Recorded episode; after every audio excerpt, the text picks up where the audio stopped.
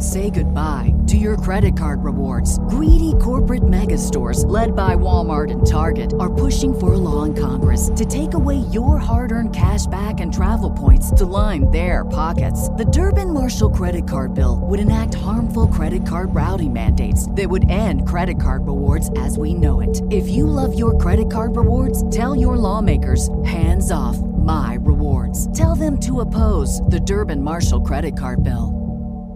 Transform your home in one weekend with paint from Menards. Get a paint that combines durability and gorgeous color. Dutch Boys DuraClean Interior Paint and Primer in One offers stay clean technology, making your home stay beautiful and clean longer. And with Dutch Boy's easy opening, smooth pouring container, transforming your home has never been easier. Save big money on Dutch Boy paints and head into Menards to get your paint project started today. Save big money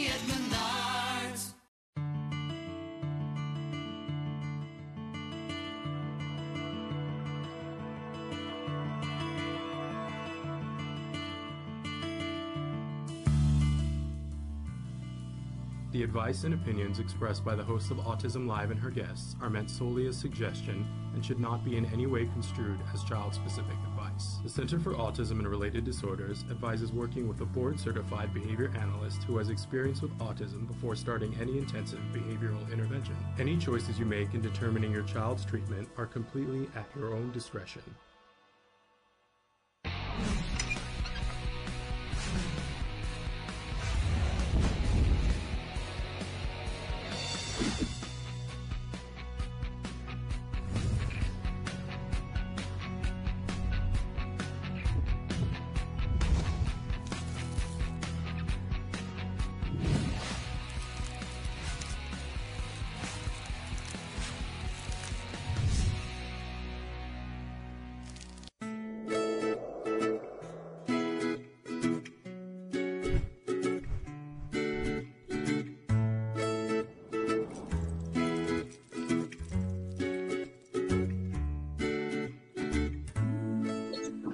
Good morning. Good morning, everybody. I'm Nancy Welcome to- Jackson. Welcome. Let's. Welcome to Look. Yes. And I'm Shannon. So glad to be here with you, Nancy. Glad to be here with you too, Shannon. Your hair's looking particularly fabulous. Well, thank you very much. I haven't seen you in over a year. Uh, so it's great to see you on, on camera, at least. Uh, thrilled to be here with you. We got a great show for everybody. We're going to cover a bunch of news stories, and then later, um, excuse me, we're going to be joined uh, by Vin- with uh, Vince Redmond's going to be with us. He's a licensed marriage and family therapist, and we're so excited that you guys are here with us. Good morning, Christina. It brings up the point that we're live right now, and you might be watching us live on our homepage, autism-live.com, or you could be watching us on YouTube or Twitter or on Facebook or one of about 10 different sites that we're live right now. But I will tell you the quickest way for us, if you're watching us live, the quickest way to get your comment read or for us to see that you're watching is to give us a shout out from YouTube, Facebook, or Twitter, um, because those, uh, we, we get to see your comments immediately right here. If you are watching recorded, and we do record the show, it is a podcast. It's a free download wherever you get your podcasts. We are the number one rated podcast in the autism arena worldwide. Thanks to all of you. Um, get your free download wherever you get your podcasts. And then if you want to comment and you're watching us recorded, uh, the best way to do that is to go to the chat that is on our homepage, autism-live.com. Now, I will tell you that it is not an interactive chat. It goes one way. So you send us a message and then we're able to get it and talk about it on the show. We aren't able to respond back to you directly on the chat. So uh, that's a thing I like on my Christmas list, but it, it you know, it has not, Santa has not delivered yet. Um, maybe someday. But um, we're excited to be here. And I think the most gratifying part of this show for me, and tell, tell me, Nancy, for you, is when you guys talk to us. Yes, absolutely. Wonderful to have feedback from our viewers. Yes, and Parker is sharing. Look at Parker being so useful. Uh, shared the website for you if you're watching on Facebook, uh, autism-live.com. Thank you, Parker. That's so considerate of you. Uh, and Christina says, I finally got a speech evaluation for my little from an SL, S, SLP, a speech and language pathologist. It was difficult to hear the results, uh, and he will have an AAC evaluation later this month. And um, I know that that's a hard one, Nancy. I think that, um, you know, um, I lived in fear that they were going to say to me that uh, my son needed to go to an AAC device. I now understand that if they had that that that more kids talk now than ever before because we give them Right. the AAC device early. Right. Um, so don't give up. No. I know people. I know people that have had like you know been told your child has apraxia and it's unlikely that they're ever going to speak, and their kids are talking now. Uh, Absolutely. it takes I know, longer. I know many cases like that. Many of the kids Wyatt went to school with in preschool were nonverbal as two and three year olds and then started talking when they hit four or five. And and and I also know the flip too. I know people that are not able to vocally communicate, but um, I, I'm thinking of one person in particular who is such a light in our lives that um, has maybe a three word repertoire that he can uh, say, um, but he communicates um, in a lot of different ways, including on a device, and that he texts his parents now uh, that one of the most amazing days in my life, Nancy, was when I was at your son's 18th birthday party, and the dad of this other gentleman, because he's an adult now, the dad showed me the text that he sends him. And it just, I was like, oh my gosh, I had no idea that he had that much to say, but he does in text. So, Right. um, it's, you know, and that's, that's not anybody's favorite choice for your child to end up having to communicate in that way, but it's ever so much better than not having the ability to communicate at all. Absolutely. Um, yep. And but and I know Christina is writing in that one of the hardest things when you get an evaluation. I remember the first time that my son had an evaluation and they were sitting in a room full of people and reading off what his scores were, Nancy. Now I would know enough to say this is not appropriate. You need to give this to me in writing, you know, two days before so I can have a moment to cry right. over it. But I remember there was something that they there was I think on on the language scale, my son was at a three month old Uh-huh. and he and he was two and a half and i was like I, we're not you know like oh my gosh um and just remember you know like things can be worked on it's not it, well i love the saying from the Mar- the marigold hotel movie that uh it's all going to be okay in the end and if it's not okay now then it's definitely not the end Right. I love that too. I love it. okay so uh miss nancy we got a bunch of news this week Yeah. The, uh, i just couldn't stop with the stories the first story that we're going to cover is from Scary Mommy. Do you know that blog site, Shannon, very well? Uh, you know, I I had heard of it and been on it, and then I hadn't been on it in forever. Mhm. Um, uh, and so then I was excited uh, to go back. I'm looking to see if we have the same one. Is it the prom one? no, this is the activities for teens. Oh, right, right, right, right, right. Yes. Okay. So yes, I particularly activities was. for teens with autism that develop important skills. And I thought this was particularly great because we're at the beginning of summer. And the other day I went through a whole bunch of things about what to do for summer. Um, but we were talking about younger kids. It gets harder when they're teens because you start to get pushback in lots of different ways. But I love this article. What did you think, Nancy? I thought it was a great article. They have um, suggestions. There you go, is the website, scarymommy.com. Um, they have suggestions for teens on activities that help with areas of development. Um, Yeah. and some of them are, are kind of, you know, maybe you wouldn't think. Uh, the first one is board games, um, which is great because it helps improve conversation and problem solving skills.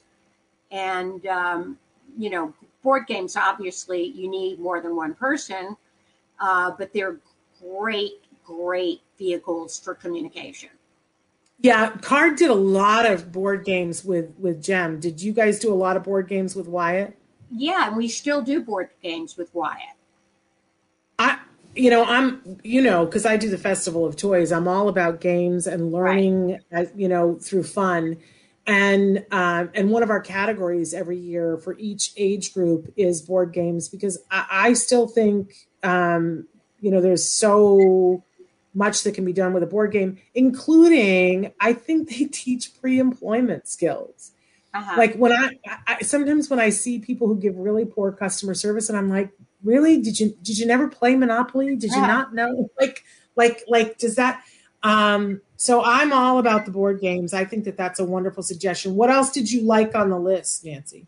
Um, I just wanted to also add that I found out my kid was great at Scrabble that I would not have known had I known. Oh, isn't that great? Yeah, he has a vocabulary that I never knew he had.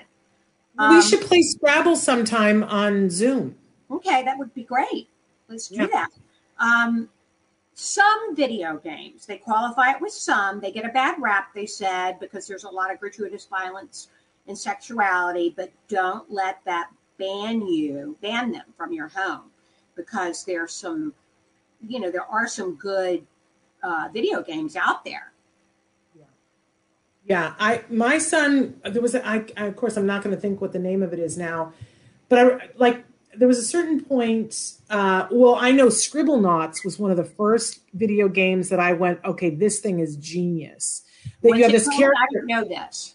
It's called Scribblenauts Okay. and it's like N A U G H T S, and it's this thing where um, your character goes along through the and he and he comes across a problem, and it asks you what would you like to do. Now this is for kids that are older and that can read but are having trouble spelling, and this is not what the game was invented for, but this is what it's great for. My kid was a terrible speller.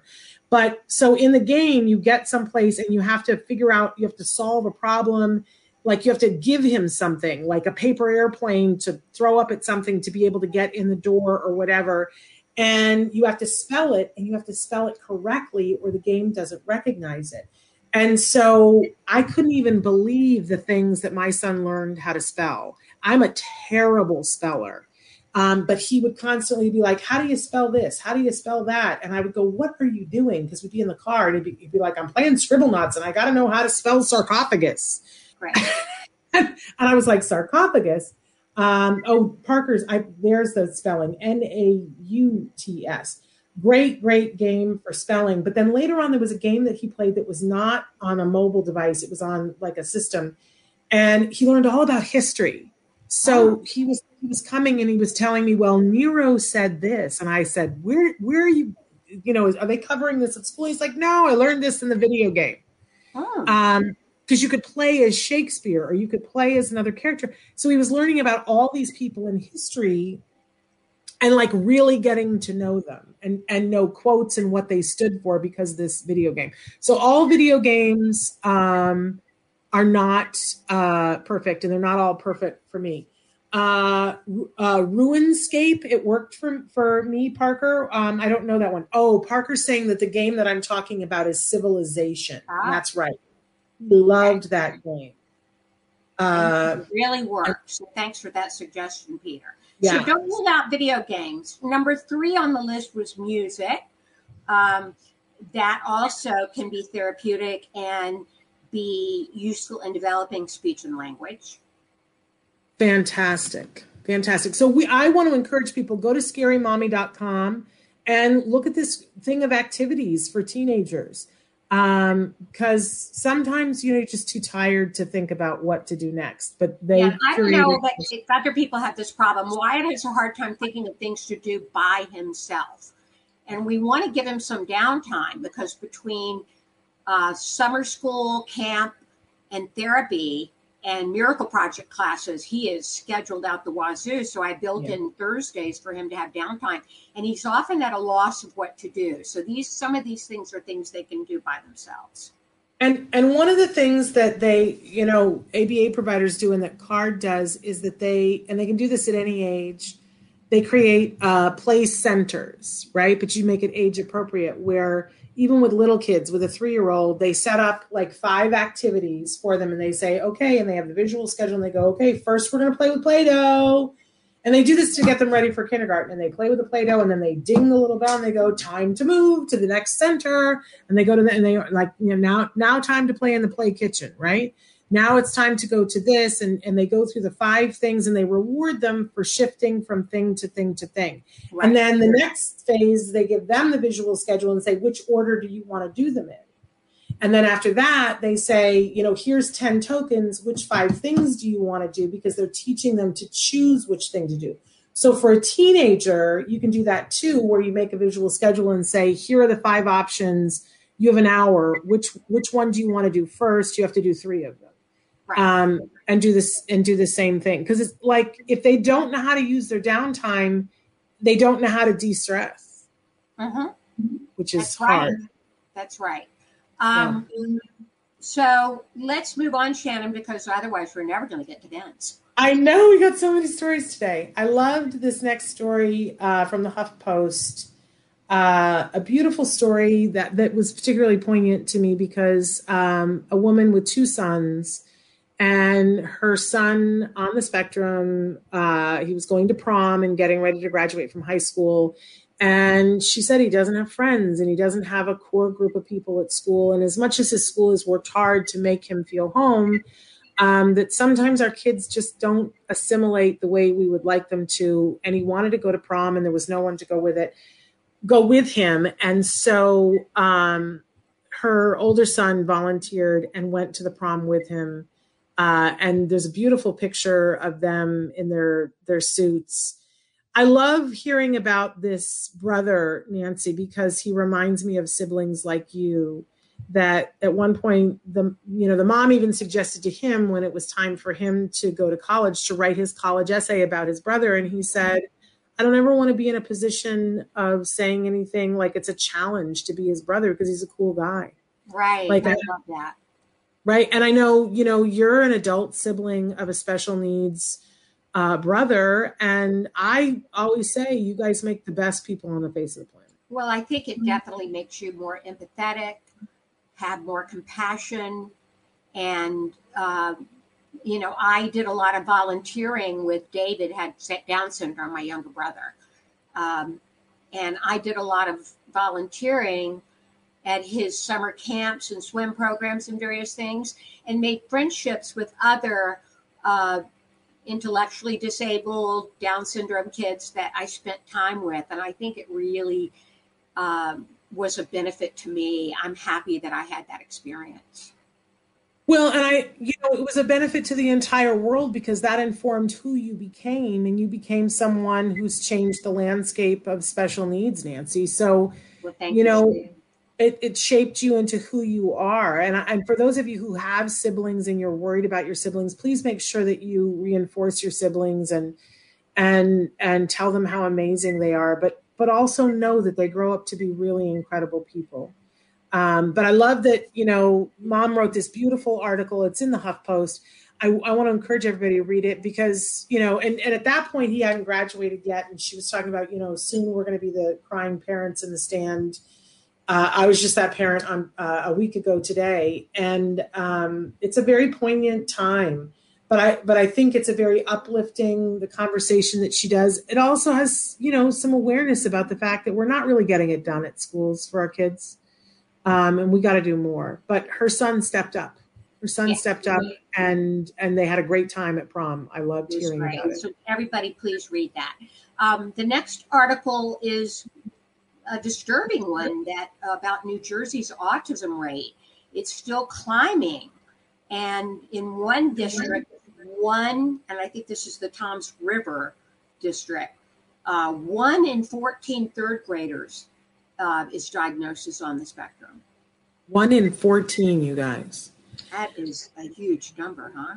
And well, and this is in a couple of districts in, in New Jersey. And in the article, they talk about the fact that they think it's indicative of what it's about to be in all of the districts in New Jersey. Now, everybody's going to argue about why this is. Everybody's got their thing about why. Well, you know, New Jersey has a lot of services. Maybe people are moving there. New Jersey has, um, you know, a lot of factories. Maybe it's environmental. Everybody's going to have an argument, and you know that there are going to be people who are going to say that that's a misdiagnosis. They don't all have autism, and I just want to know what magic number does it need to be before people listen. I suspect the number is when it's your child. Mhm. Um, you know, I mean, like I, my college uh, roommate, her child was diagnosed with autism 20 years before I had a child. And I would hear her say things, and I, uh, my hair didn't catch on fire. I didn't run out into the streets. I didn't call my politicians um, until it was my child.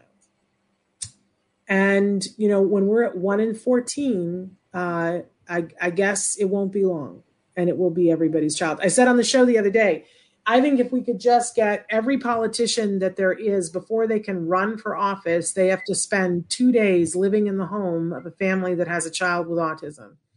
I think we would accomplish more than we could doing anything else because I think until you've lived it, until you've seen it, until you've been a part of it, you just don't get it. You just I don't get it. Yeah, but with So- these numbers, with these numbers being what they are, certainly in New Jersey, we're going to have a lot more affected families. That when seven, and to say that seven percent of eight-year-olds in the one school district and five percent of eight-year-olds statewide have autism is shocking, uh, to say the least. So um, we'll see how these numbers continue to, pan out. Yeah. We're still waiting right now. The CDC is about to any day put out the new prevalence numbers. I just want to again warn everybody when those numbers come out, it, it's you're you're going to be told that the prevalence of autism is changing and less kids have autism, and that is because they changed the way they took the data. It's not comparing apples to apples and oranges to oranges. So we'll do a bunch of shows about it when it happens, but just know, don't be fooled. They changed the way they took the data and they changed it for a reason. So Do you know how they changed the way they took the data, Shannon? I don't. We, in fact, we're going to have Lisa Ackerman on at some point. I need to reconnect with her. Poor Lisa. I've left her hanging on the hook, but we're going to have her and one of her experts on to talk about what it is that they've done. But you know, they always did it in this really ridiculous way that obfuscated the whole thing anyway. That, you know, they would, they would look at, I don't even remember what age it was, whether it was eight year olds, but then they wouldn't tell us for four years how many eight year olds. So we would always get information that was four years old. I'm not saying that they didn't need to change it, but they're going to try to tell you that the numbers are better um, than what they were before. But you're going to remember that they have a new scale. So there's nothing to base it on. Nothing. It seems like the numbers would be greater because our, and this uh, has to do with our next story because Asperger's is now um, defined under ASD. It seems like to me it would be an expanded number. Well, that's what it's been in the past, and they excused it saying that. But um, I'm being told that the numbers are going to look different, so we'll see. Although that we were supposed to hear it a month ago, so maybe they are aren't as good, and maybe that's why they're holding on to them. I don't know. I'm very mistrustful. Can you Right. tell? Uh, but uh, yeah, I put it in an article. Did you also have the one about Alex, Alex, alexithymia as well, Nancy? Alexis Media? Alexithymia. Did I not Yes. send that one to you? Okay, let's cover the Elon Musk one and then I'll come back to the alexithymia because I must not have sent it to you. Okay. Um, but this, you know, this has been a topic. We talked about this a couple of weeks ago that Elon Musk came out on Saturday Night Live and said that he uh, is the first person. Uh, I, I believe he said that he was the first person on the autism spectrum, but then later on he said something. He used the word Asperger's. right. Um, and it's created a little bit of a firestorm for people. And even our dear friend Anita Lesko, um, we should have her on to talk about it because I know she feels very emotional about the term um, Asperger's, and a lot of people do. They're like, "Why did that that term get done away with?" And um, because there technically no one can be diagnosed with Asperger's right now. It's not a, a, an official diagnosis in the DSM 5 anymore. It's now an umbrella called ASD, Autism Spectrum Disorder, and you get a level rating, and it's two numbers. um, that you're given, and um, but often people only use one number, which makes a lot of the people who diagnose crazy. But they're saying, is it Asperger's or is it level one ASD? And even that is wrong because it wouldn't be a level; it would be a level one one ASD if you want to be technical. Um, so, you know, what is it and what does it mean? And so this was an interesting article in WebMD, but I think there's an emotional thing here as well. And, and that's what I heard from Anita Lesko in this last week is that she is someone who identifies herself as having Asperger's. Right. And she feels like they're trying to do away with like the the diagnosis that defines her. Right. Um, and and of course i want to say to everybody like you are allowed to use whatever words you want to define yourself like don't be defined just by the dsm-5 if you feel that asperger's defines you it's just not a medical term anymore but you can call yourself asperger's you can own that for yourself but I, I i feel we felt as they were changing the diagnosis that people with asperger's felt like they were going to be cut out of services I think we saw exactly the opposite. Do you agree, Nancy? No, they they got more services because they were diagnosed as autistic or having autism.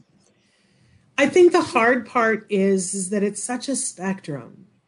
When you can have when you can have somebody like Elon Musk who is literally making rockets to go to Mars and then you have people who do not have the ability to um, communicate their most basic needs that they need to go to the bathroom, and they are on the same continuum. I think it's confusing to everyone. Uh, I think it's very hard uh, because it means that we all have to be flexible. We all have to understand that these individuals are exactly that individuals, and that they have in like there are things that Elon Musk's Musk needs that I don't and and there are things that a person who um, does not have the vocal or or um, verbal behavior or the device to be able to say I have to go to the bathroom. There are things that they need. We're all people, um, and how we feel about ourselves and how we language ourselves should be honored. I believe, um, but then we have medical terms to describe certain things as well, and I, and I think it's, it's emotional we got a comment from Peter Odell. I was diagnosed with Asperger's at 10. I don't feel bad about the D, I think the DS5 change, uh, and I still get services, he says. Yeah.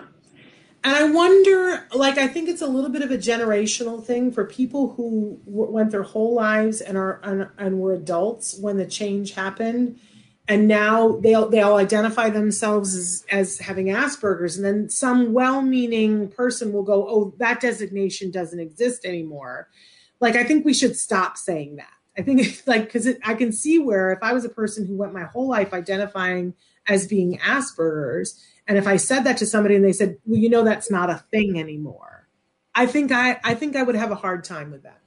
Um, so you know, I, I think we can all be a little bit more cognizant and and say, um, you know, we don't need to tell people that that isn't a diagnosis anymore. Um, it's still a thing, and it's you know now it would be, well, in some cases it would be a one one. Let's talk for just a second about the fact that um, you know, one of the reasons why I like the DSM-5 and the the classification readings is that I know some folks who are diagnosed with Asperger's and have classic Asperger's, but they need a tremendous amount of support for their anxiety. Like I mean, a tremendous amount of, of support for their anxiety. They are not a level one one. They might be a level one three. Um, and and that I think they actually get more unique help for them because everybody always assumes, oh, well, Asperger's means that you're so capable. That is not always the case. Some individuals have more needs than others within uh, within the criteria. Um, so uh, I think that's why the DSM five and the levels are important. But I think it's also important to allow people to identify themselves. Listen, we're doing this across the board with with gender and and all kinds of things. I mean i'm I, I, literally the other day had to say to somebody i need a chart. Because somebody identified themselves to me as um, as being a non-binary lesbian and i was like i want to like what exactly does that mean and then somebody else would you know used another term and i was like i'm old just give me a chart i want to be respectful I know. I, I, I just like tell tell me what you want and and how you want to be referred to and i'm happy to do that It's very confusing, I think. it is The times confusing. they are changing. Yes. And I want everybody to be comfortable. And I don't ever want to say something that makes somebody uncomfortable. I just want to know. And I think everybody's entitled to, like, you know, if we can do this in gender and we have 32, uh, you know, so and so identifies themselves as pansexual and, you know, and this person is cisgender and it's all this, why can't we do that with autism? Like, you tell us what, how you want to identify and just give me the chart and I'm a happy camper. Uh, somebody says DSM is incomplete and people still like to assume our kids and our adults are just misbehaved tantruming brats. Yes, well, those people we need to re-educate. But I know that uh, I know I could not walk in my son's shoes even one day. And thank you. I think our Yes, kids are amazing and warriors, um, and that people people who are intolerant tolerant are, of our kids. Um, I just find I have less and less time for them. Is that bad, Nancy? Am I a bad person? That I just Yeah, like I just I, I'm like I don't I don't I don't even want to like when I find somebody who's that level of intolerant. I find that I just want to say, go get yourself educated, and I don't even want to spend the time talking to them. Mhm. I'm I've gotten less tolerant of ignorant people. So there we have it. One last thing, because I think we have Vince that's here. There's a um, a new study out about something called alexithymia. Alexithymia um, is when you are not able to um, recognize emotions on somebody's face.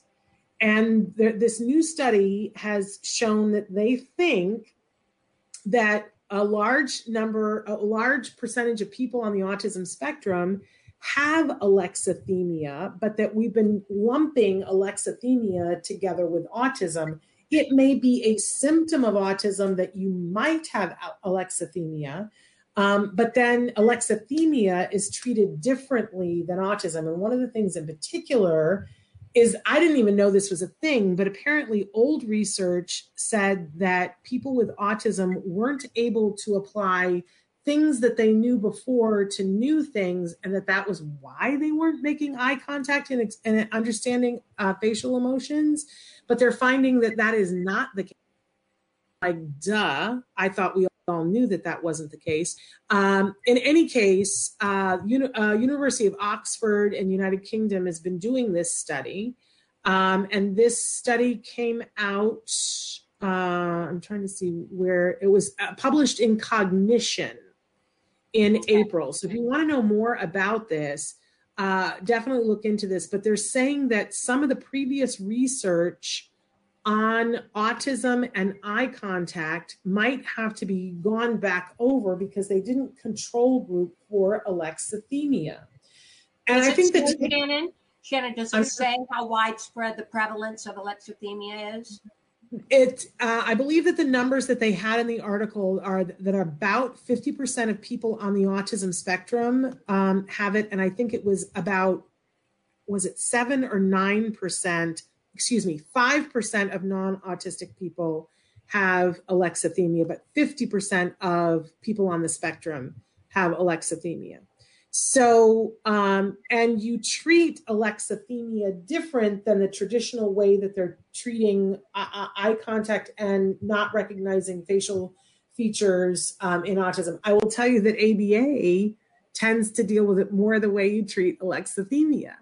Mm. Um, so I find that a little interesting.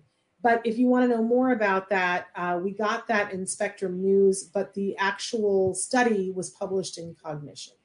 So fascinating, Mhm. fascinating. I find all of this stuff truly fascinating. But Vince is here, and we got to bring him in. Vince Redman is a licensed marriage and family therapist who started out his career in autism as a behavior technician. He is actually featured in the film Recovered, and I encourage everybody uh, to have an opportunity to look at that film. I know they sell it on Amazon. It's a DVD, and it shows four kiddos uh, at the Center for Autism and Related Disorders. You get to see them when they were just starting out therapy, and then you get to see them as teenagers. They're all adults now, super fun.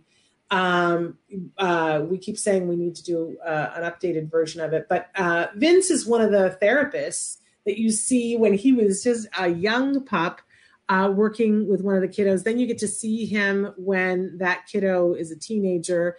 And of course, now we get to see Vince on a regular basis because he's a regular here. And now he's become, he's been a licensed marriage and family therapist for a long time now.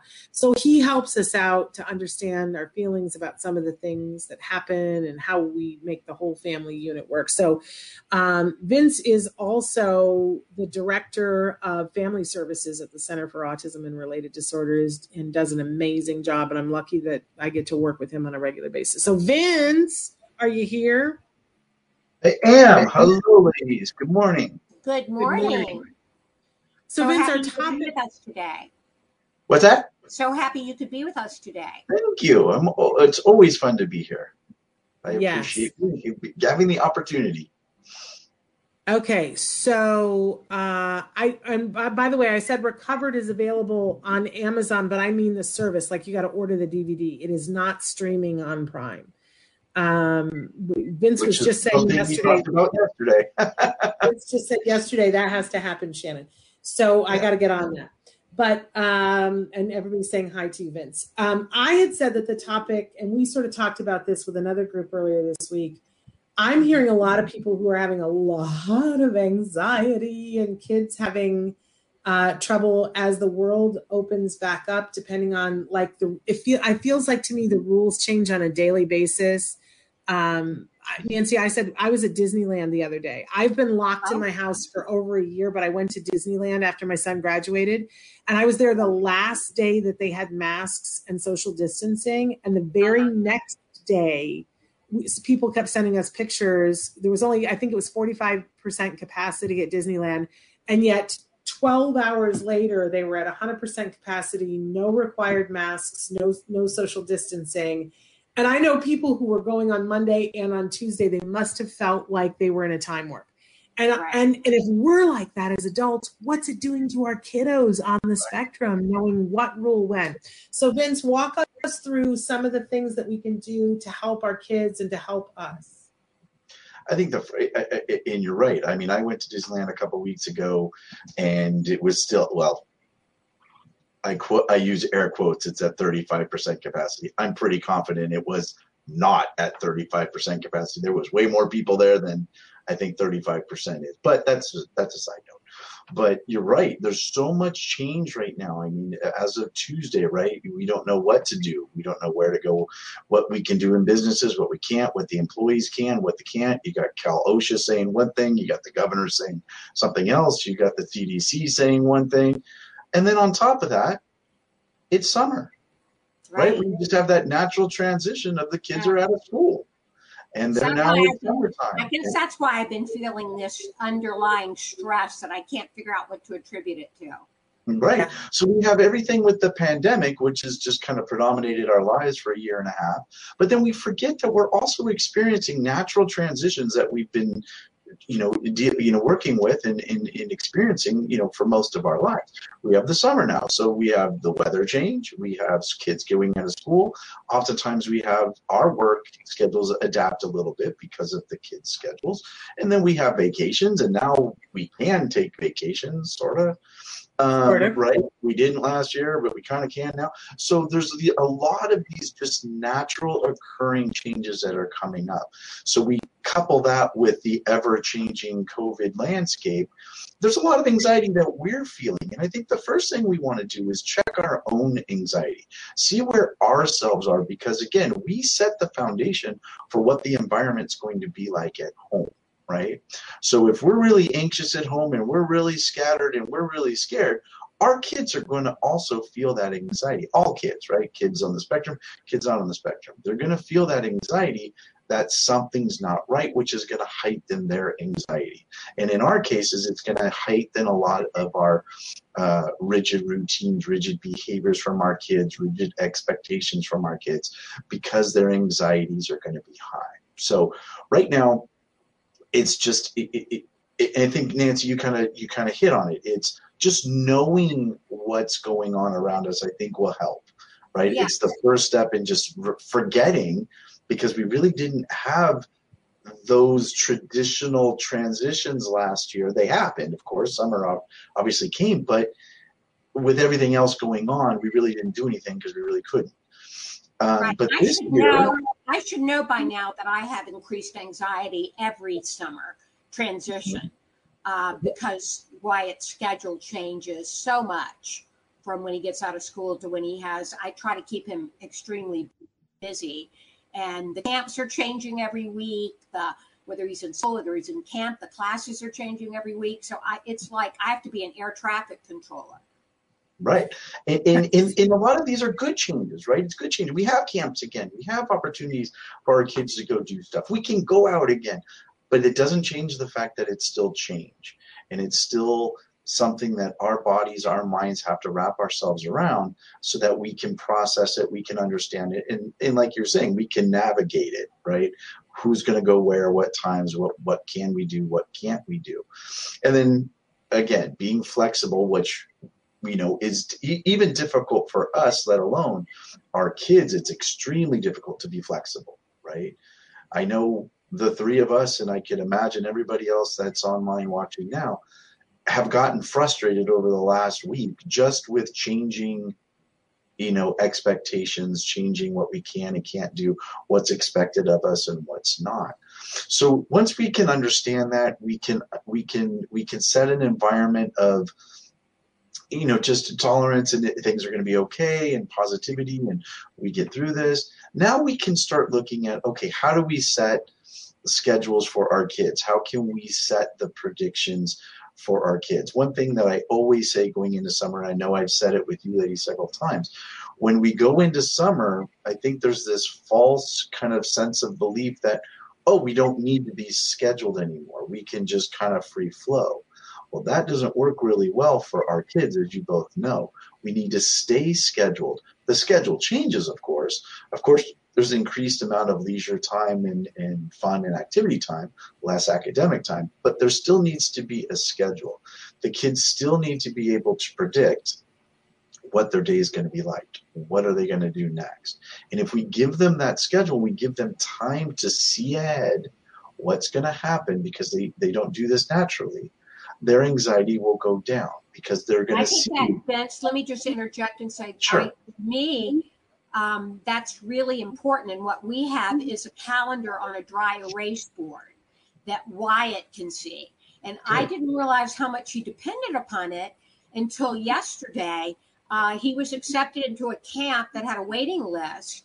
So, um, where there had been summer school, he's now going to be going to camp. But he said, Mom, next week I go to camp, and the week after I go to summer school again. And I said, No, you don't. You go to camp again. But I had not changed the dry erase board. So he's obviously very dependent upon that schedule and being able to see what his schedule is going to be.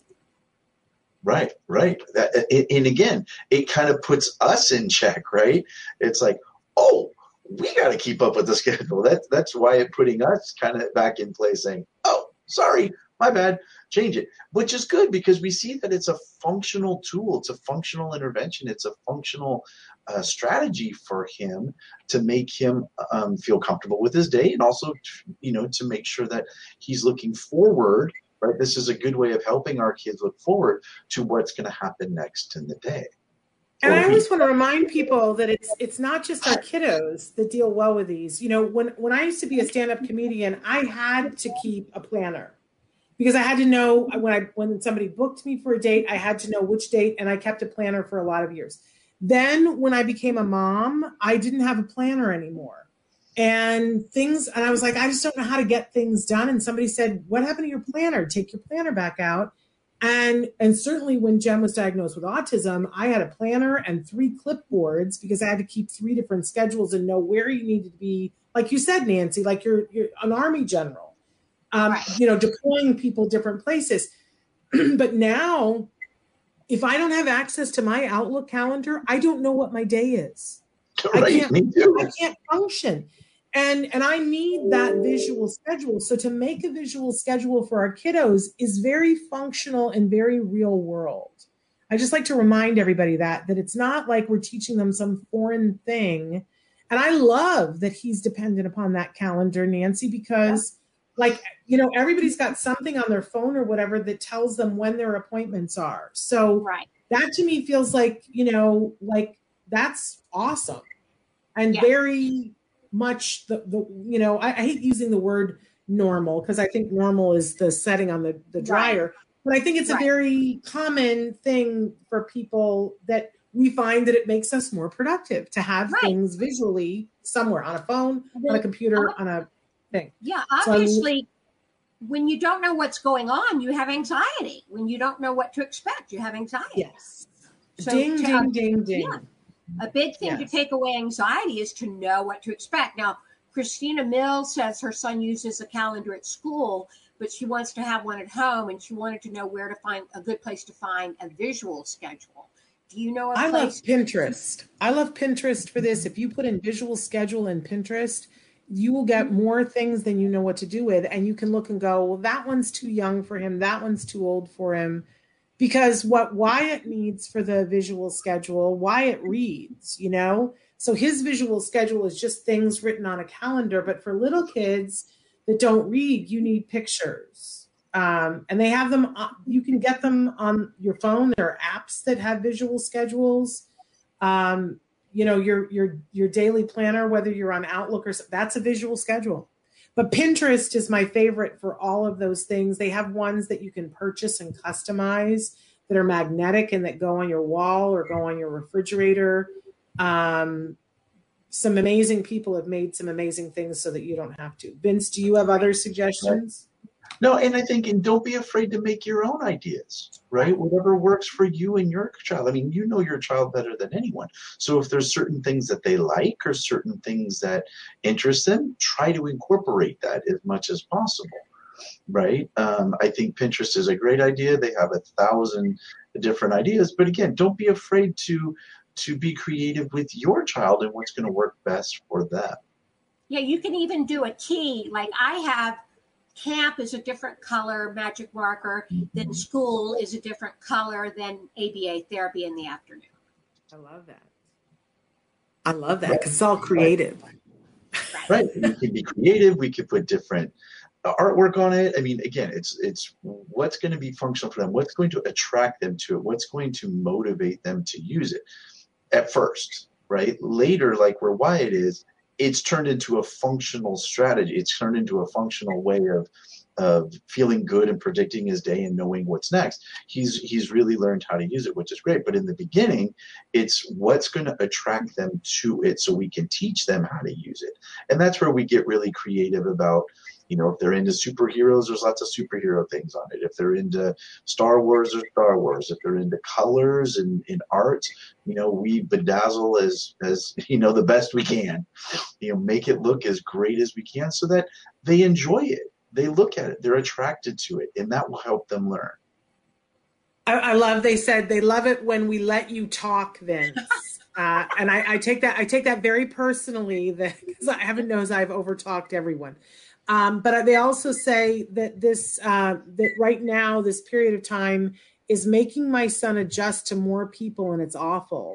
We were so okay with distancing. He has so much stress and anxiety, and playgrounds are overfull since opening. And if a park has too many people, we leave and go to another place. I think that many people, and it's very interesting. It's not just the kiddos. I've heard parents saying, you know, I went to Trader Joe's and I couldn't handle it, and I had to turn around and go home. There were too many people. I couldn't. I couldn't deal with it. Or I went here and there was nobody with masks, and I couldn't. You know, um, I couldn't cope. Um, so I I appreciate many families have written in and said, while this has been really hard, the COVID's been really hard in a lot of ways, that some of the kids just did better because they prefer socially distancing.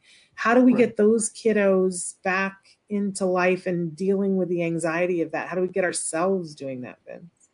it, it's kind of like the opposite of what we did in the beginning, right? So in the beginning of the pandemic, those of you know us and kids that were outgoing and needed attention and needed a lot of socialization, right? That was very demanding, very difficult for them to have that taken away. But like you said, there's a, another subset of kids and, and family members where this has actually benefited them because they they don't desire to be around crowds. They don't desire to be around others. They would rather isolate and just kind of do their own thing.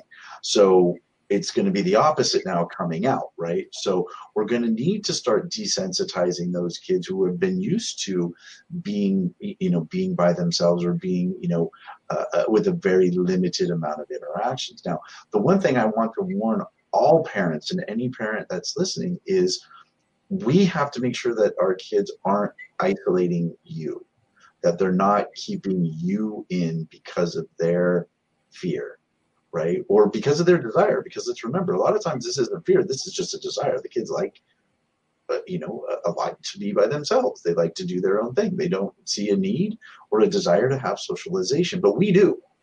We need it. We need to get out. And part of that is slowly reintroducing socialization back with the kids. Again, going to a very busy park, going to a very busy store, no, that's going to fail for everybody. Everyone's going to be upset. But maybe we set up a play date with a neighbor and we just go out in someone's front yard or we go to you know a, a, a maybe a community neighbor pool that doesn't have a lot of people there right? Just getting outside, getting out of the house, and starting to see new environments again with very a little amount of people is going to be very refreshing for everyone right? So just going on walks again going to you know a store that might not be you know not at the the, the peak of its busyness. Just slowly starting to get back out again and then contri- or contriving and setting up situations where they can start interacting again with kids let's not forget play dates, right? I know those have been gone for a year and a half, but we have to go back to setting up controlled environments where we can have our kids start learning how to interact again. Wyatt has his first play date.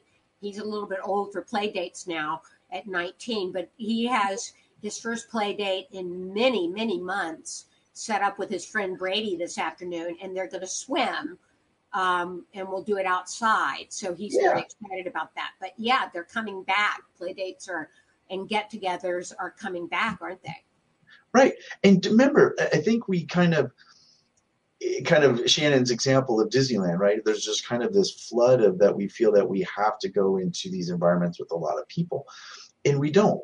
Let's start slow. Let's start with just one to one. Let's start with just going, you know, starting with our play dates again and start increasing those, going outside, playing on the lawn, going back to, you know, uh, uh, you know, doing things in, in their backyard or your backyard, right? And just starting really small. Then we work out to a, a park and then we work out to maybe an event that will involve a couple kids. Then maybe we go into the community, right? Start small, work big, right? Rather than just jumping straight into a big and I want to point out too that it sometimes it's the opposite. Like you were saying, don't let your child's anxiety and wanting to isolate make you isolate. And I, I have to cop to that in my household, it has always been and continues to be the exact opposite. That it's my anxiety that I isolate my child. And, you know, I mean, there was a time when I was diagnosed agoraphobic and couldn't leave the house while Jem was going through therapy and I went through cognitive behavioral therapy and I and the only reason why I did it was because I saw it was starting to affect him. That I wasn't going places and that the few times that I would I would have a panic attack and I would say I need to go home I need to go home and then I watched my child do that. Mm. we were out and he said I don't feel right I, I want to go home. It was like word for word what I would say. And and I was like oh I can't do this to him. And so I got cognitive behavioral therapy for myself. And I've said in the since the beginning of the pandemic, everybody, you know, was we were all like checking in with each other and saying, "How are you? Are you okay? Did you get set up at home? Can you work? Or is your family okay?" We were all checking in, and I was always saying to everybody, "Yeah, I'm fine." I'm going to be fine no matter how long we're here. It's when we have to come back out that you're going to have to get a crowbar and a therapist. Um, honestly, and and truthfully you know my son has been the guiding force again that he was like you know it's time for us to do this and his graduation sort of pushed me to that direction because i wasn't going to miss that but otherwise if he wasn't graduating i would still be at home mm-hmm. and and i want to point out This is your- I think like what you're saying, Shannon, is some of us have natural inclinations to isolate more than others. And we have to be on the lookout for that because it can become a pattern. Absolutely. And I want to point out that Parker said, even as, uh, even as an adult on the spectrum, I tried going to Menards and couldn't handle the mask policy. And here's how specific it is that, you know, everybody's anxiety is so different. Like, I don't know, Parker, is it that you, the wearing the mask was hard for you or the fact that other people weren't wearing the mask? Because my husband, has a hard time with being someplace for a long time wearing the mask. We didn't go out mm-hmm. enough to get used to it. So that's been really hard for him. For me, it's harder when there are people who aren't masked. I'm totally freaked out. I'm like, let's just all put our masks on and leave it that way, which is not going to work either. Mm-hmm. Um, so I'm curious, Parker, mm-hmm. which which is it for you? Are you having a hard time feeling claustrophobic with the mask on, or having a hard time breathing, or are you having a hard time with other people um, not having masks on because I'm I've heard both stories. Um, it's a hard time, Vince. It's a Well, really for me- hard. for me it's i I think we we spend a lot of time worrying about what other people are doing and what other people are thinking and we're kind of looking for a rule that's telling us what to do we're at a stage now where we have to do what's right by what we believe and what, what we want to do right nobody can now tell you you have to or you don't. It's up to you now. If you want if you feel more comfortable wearing a mask in public by all means absolutely wear it. Doesn't matter if you're vaccinated doesn't matter if you're not. If you if that gives you a sense of comfort and you feel more safe it does actually give you more layers of protection. Absolutely do it. If you feel safe without it and vaccinated and you feel you have you have your your your protection your internal protection right then that's okay you can now go out pretty much most places now without it I want us to start looking at what makes us feel more comfortable and not worry about what makes someone else comfortable. Because if you feel safe, that's what's most important to you, and that's how you should that's how you should proceed. I love that. In fact, I want to read you guys something that a friend sent me the other day. It's a smidge political, and I, I forgive me for that, but it says, while the outside world rushes to move on, the experience of the pandemic has yet to fully leave my body. Uh, parts of my body, my mind, my spirit are still trapped in the limbo of pandemic despair, pandemic depression, pandemic numbness, pandemic survival. I will not be pressured to move at the breakneck speed of capitalism that wants me to forget everything. I will remind myself as often as I can to move at the pace of my own healing and be attuned to my own slow and tender needs. And I think, you know, on a very basic level, little political, but on a very basic level, it's just exactly what you were saying, Vince, about how we have to honor ourselves and move at the speed that works for us. Right. Parker says, for me, it's the uncertainty. No masks at some places, masks at others. It's the other people thing mm-hmm. Right. that you were just And talking about. For Parker, do what makes you feel comfortable. Wear your mask. If you feel comfortable wearing your mask, don't worry that others people aren't. You're you're doing what you feel now. I think now we're in a. It, it- it's kind of funny, right? We're we, this is what we've all, not we've all, but society on a whole has been complaining about is let us make our own choice don't have a mandate or mandates that make that choice for us. We're now entering that stage and that's creating anxiety right? It's creating anxiety that we actually now do have the choice. There is no more ma- mandate i mean there's a little bit but there's not an overall mandate anymore on what we can and cannot do. It's really up to you guys which i think is great because we now are in charge of ourselves again and we can do what we feel is appropriate for us what makes us feel safe what makes you know again and that goes with social distancing that also goes with the amount of you know group interactions we have right all together now we're starting to come out of this and as we come out right take it at the pace that you want to do and and i think that was what was in in uh, you know what you read from your friend take it at your pace. Nobody can push you any faster than you want to go.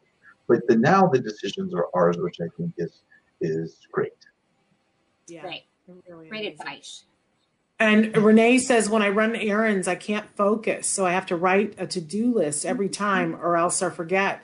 Isn't it interesting how we see that when our brain is focused on other things, it's harder to focus on the things we used to focus on? I think that's a really important point, too, Yeah. uh, to be gentle with ourselves. All the time. We use visuals all the time.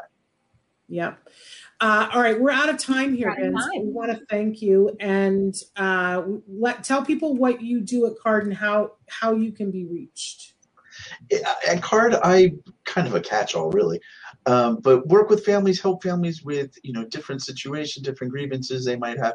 If there's concerns or maybe there's you know just a lot of especially a lot, a lot of what we've talked about today a lot of confusion with what we can do and how they can move forward for the you know betterment of their family and betterment of their kids. I'm here to always listen and try to help as best we can. Um, they can reach me at my email address, which is v dot redmond r-e-d-m-o-n-d at centerforautism.com um, as it just popped up on the screen so if there's any other questions or anything that follows our meetings today or some of our other support meetings that we do any parent can email me at any time Isn't that you, awesome? Vince. Vince is amazing, and I want to thank you for being here, Vince. We'll see you next month. my pleasure and uh, I want to thank Nancy for being here too. I want to remind everybody that on Monday, Alex Lynn will be with us. He is a self advocate, he is the creator of Autism Rocks. Um, and he's going to be talking about what Autism Rocks intends to do as we come out of the pandemic because they weren't able to do a concert last year. So he'll be with us to talk about that. On Tuesday, it's Temple Grandin Tuesday. We'll be showing a best of Temple Grandin. On Wednesday, we have Dr. Doreen Granpeesheh with us. On Thursday, Bonnie Yates, special education attorney, is with us. And on Friday, we're going to be covering research topics in um, autism.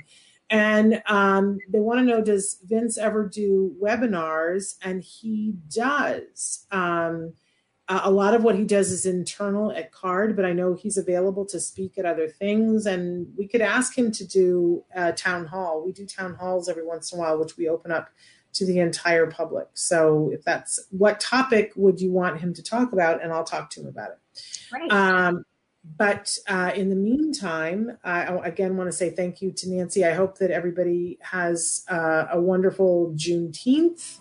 We have a new holiday. Um, there, I'm, I'm going to learn how to make Juneteenth gluten free cookies uh, today.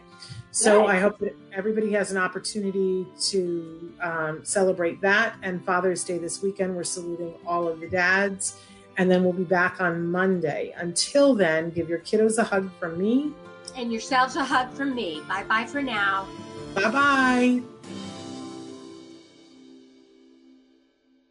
America. We are endowed by our Creator with certain unalienable rights life, liberty, and the pursuit of happiness. At Grand Canyon University, we believe in equal opportunity, and the American dream starts with purpose. By honoring your career calling, you impact your family, your friends, and your community. The pursuit to serve others is yours.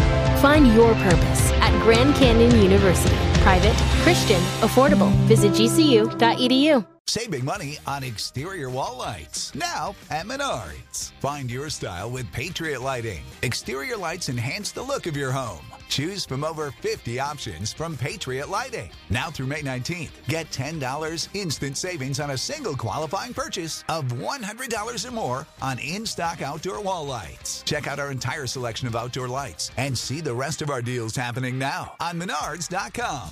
Save big